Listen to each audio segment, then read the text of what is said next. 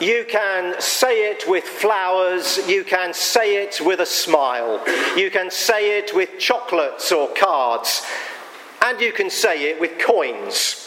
Larry Gasper of Redding, California, decided on the last of these.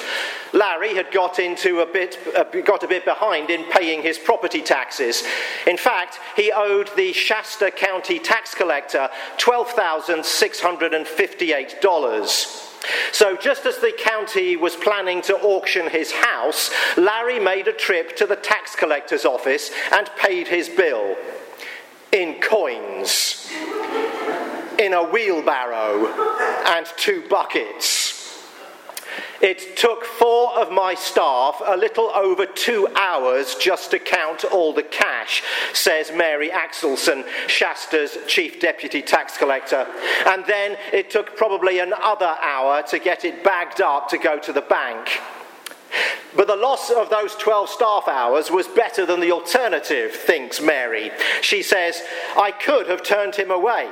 There is a taxation code section that says we do not have to take payment in coin. But he came in looking for confrontation, and I just wasn't going to give it to him. So, if you can say it with coins, I'll leave you to judge what it was Larry was wanting to say to the tax collector. You can say it with flowers, you can say it with a smile, you can say it with chocolates or cards, and you can say it with coins. You can screech it with a hostile look. You can stab it with an angry gesture. You can trumpet it with whatever eloquent flourish of passive aggression you wish. But the Pharisees said it with a coin. You can declare it through scripture. You can whisper it through acts of compassion. You can shout it by turning the other cheek and embracing your enemy. But Jesus also said it with a coin. Saying it with a coin. Money talks, it tells stories. Sometimes those tales are true, mostly they're lies. Money might say less about you than American Express can, but it still proclaims your values, it howls your priorities, it exposes your soul.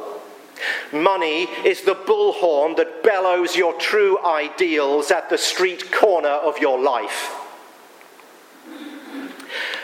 Pharisees, on that day we read about in the gospel lesson, the coin was a spokesperson for their jealousy, a mouthpiece for their malice.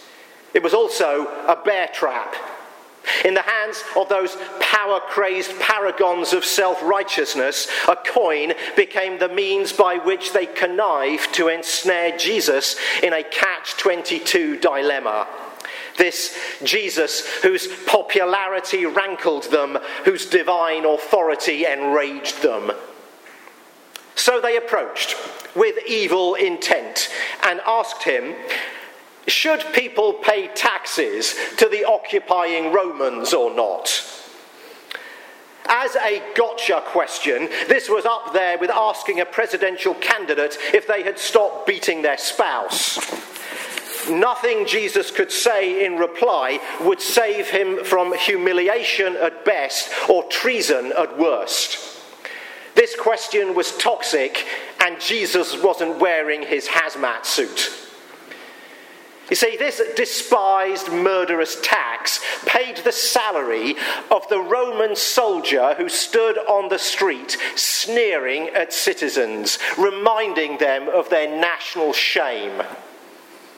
Yes, money talks. And this tax coin cursed and mocked and ridiculed. What's more, it was a flat tax. The sum levied was exactly the same for everyone, regardless of their wealth. Money talks, and this tax coin poked fun at people's poverty. But worse than that, this coin was etched with blasphemy. It bore the image of the emperor Tiberius with the inscription Tiberius Caesar, son of the divine Augustus. Money talks, and this tax coin insulted God, belittled his glory, desecrated his holy name. So, this toxic tax was, was rightly hated by the Jewish people. Money talks, and this tax coin spoke death. So, back to that nasty little gotcha question. If Jesus answers, yes, people should pay the Roman tax, the crowd will be outraged. He may not even get out of there alive. The other answer is even worse it's treason, insurrection, and a brutal death more akin to state sponsored terrorism than capital punishment. Good luck tossing that coin, Jesus. Heads you lose, tails you lose. Caesar. You've got to love Caesar, haven't you? At least that's what he tells you. You have to love me. You have to worship me, bow down to me, sacrifice to me. Caesar claims ownership of everything, engraves his name on everything, stamps his image all over everything. Caesar, for the Pharisees, was a real man. Tiberius, a fool, a blasphemer, a human soul disfigured by self worship, deformed by his lust for wealth and power. But for Jesus, Caesar was bigger than one man at the head of a brutal regime. Caesar was a byword for all human authority, a metaphor for the systems, the structures, the complexes of human power. You know Caesar. You rub shoulders with Caesar. You look Caesar in the face every day. His coin is domination, his currency is control. Whenever a person is used up and spat out for profit, you see Caesar's handiwork. Whenever human dignity is crushed by trafficking, slavery, or exploitation, you hear Caesar's goose step. Whenever a child is abused, a woman overpowered, a man disposed of, a family starved, an innocent imprisoned, a community destroyed, a village flattened, Caesar's image is emblazoned across the carnage. He signs his name in human tears.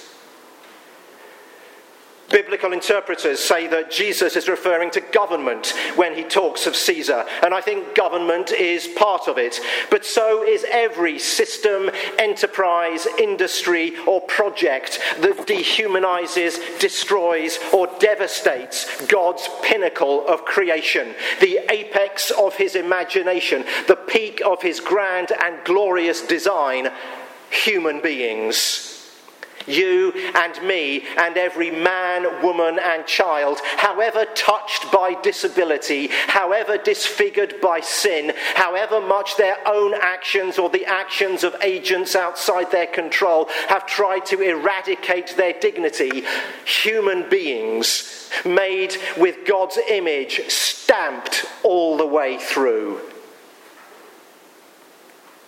We are God's coins and if you look hard enough, really look, deeply look, with that part of you that sees invisible things, you will see the image of God stamped on every person you meet. You can say it with flowers. You can say it with a smile. You can say it with chocolates or cards. And you can say it with coins. God has chosen to speak to his world through us, his coins. We bear the image of our sovereign, just as that coin in the hands of Jesus bore the image of Tiberius, so we bear the likeness of our Maker. We share his creativity, use it to speak of God.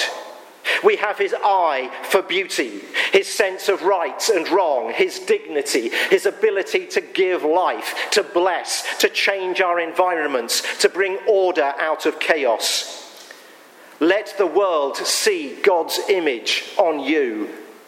Like his, our hearts can burst with compassion and overflow into the lives of those around us. We can love like him, forgive like him, lavish gifts like him. And one more thing we can sacrifice like him, even the ultimate sacrifice of our lives, just like him. This is the glory of being human, of being made in the image of our Creator, and it swells our hearts. It compels us to worship and inspires us to live as God's currency, bearing His image and showing it extravagantly and indiscriminately. We are the coins that bear the likeness of God. But coins that sit in the darkness of a pocket are useless. Unless we, God's coins, are in circulation, then we deprive Westfield and Union County and all the places where we travel of a vision of God. We are the bearers of his image. Dare we put ourselves in circulation? People follow the money. When they see us being God's coins, bearing his likeness, sharing his kindness, they will follow the one whose image we bear. They will follow you to the Father. They will follow you to the throne of grace. They may even follow you to this building. And so, that challenge to give to God what has God's image on it, that means we give to God ourselves. We give him all we are and all we have. And when we give ourselves, we give the only legal currency in the kingdom of heaven. Maybe when the offering plate comes around later, we should sit in it. Not literally, of course. Uh, because we bear his signature, his name is engraved on our lives. This is so much bigger than how much we're going to pledge for God's mission in and through St. Paul's, although it clearly does have big implications for that, particularly this week as we'll be receiving our pledge cards in the mail.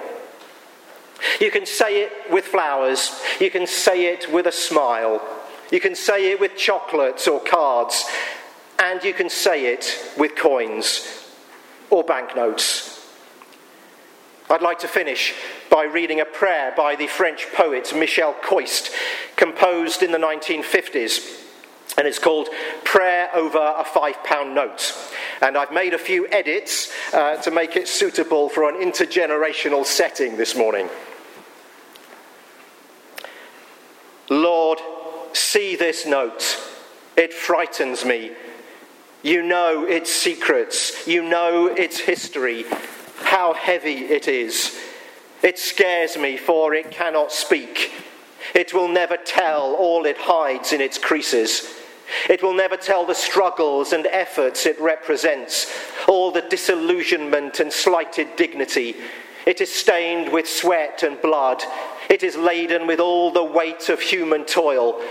It frightens me, for it has death on its conscience all the poor fellows who killed themselves for it, to possess it for a few hours, to have through it a little pleasure, a little joy, a little life.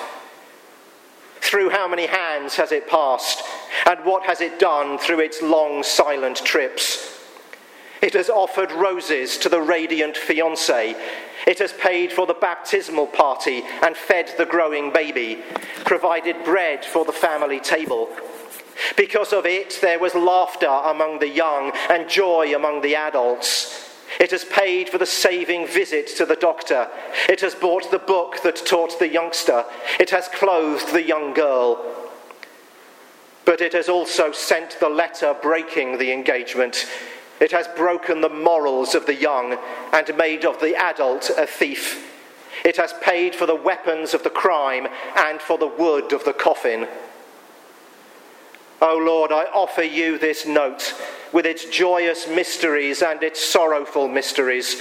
I thank you for all the life and joy it has given. I ask your forgiveness for the harm it has done. But above all, Lord, I offer it to you as a symbol of all the labours of men, indestructible money, which tomorrow will be changed into your eternal life. Amen.